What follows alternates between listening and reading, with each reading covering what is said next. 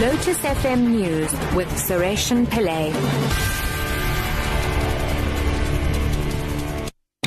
Three o'clock, good afternoon. The City of Johannesburg Emergency Services says it will not be sending paramedics into Cosmo City to assist anyone injured during protest action.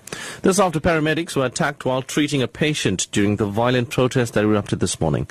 City of Johannesburg EMS spokesperson Nana Radebe says the medics were forced to flee the scene and leave their vehicle behind after protesters started throwing stones at them. When our paramedics arrived on scene, uh, there were just riots, people storming the police and the police shooting back.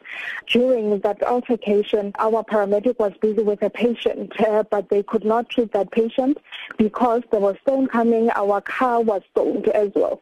So they had to run away and leave the patient and the vehicle behind. Uh, the paramedics are okay at the moment, uh, but will only be going back to treat any patient if and when the situation seizes and the people see us as assisting them and not there to help them. Tours to the Robben Island Museum have come under the spotlight during a meeting with operators and management in Cape Town. Over recent months, tour operators have been vocal about incidents where trips had to be cancelled due to issues with ferries causing them to lose out on business. Robben Island Museum CEO Sibongiseni Mkhize says they will implement a new business model to address the concerns of the tour operators.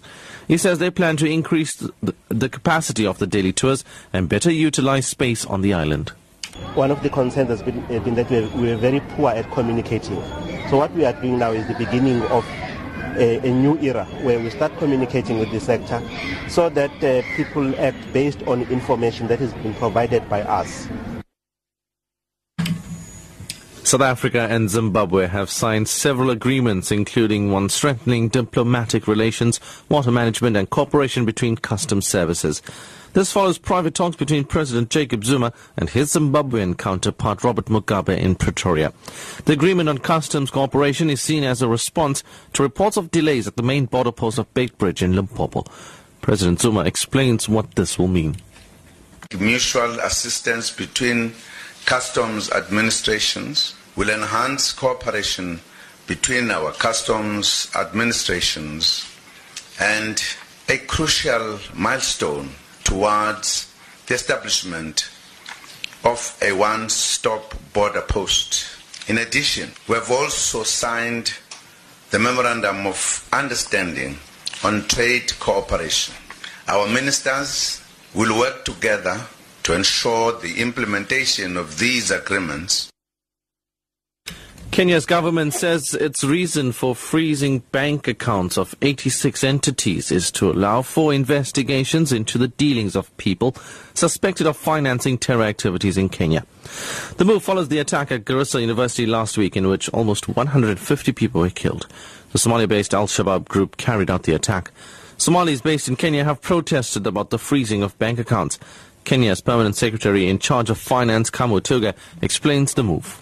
The process now would be to freeze the assets of persons who are alleged to have been financing uh, terrorism.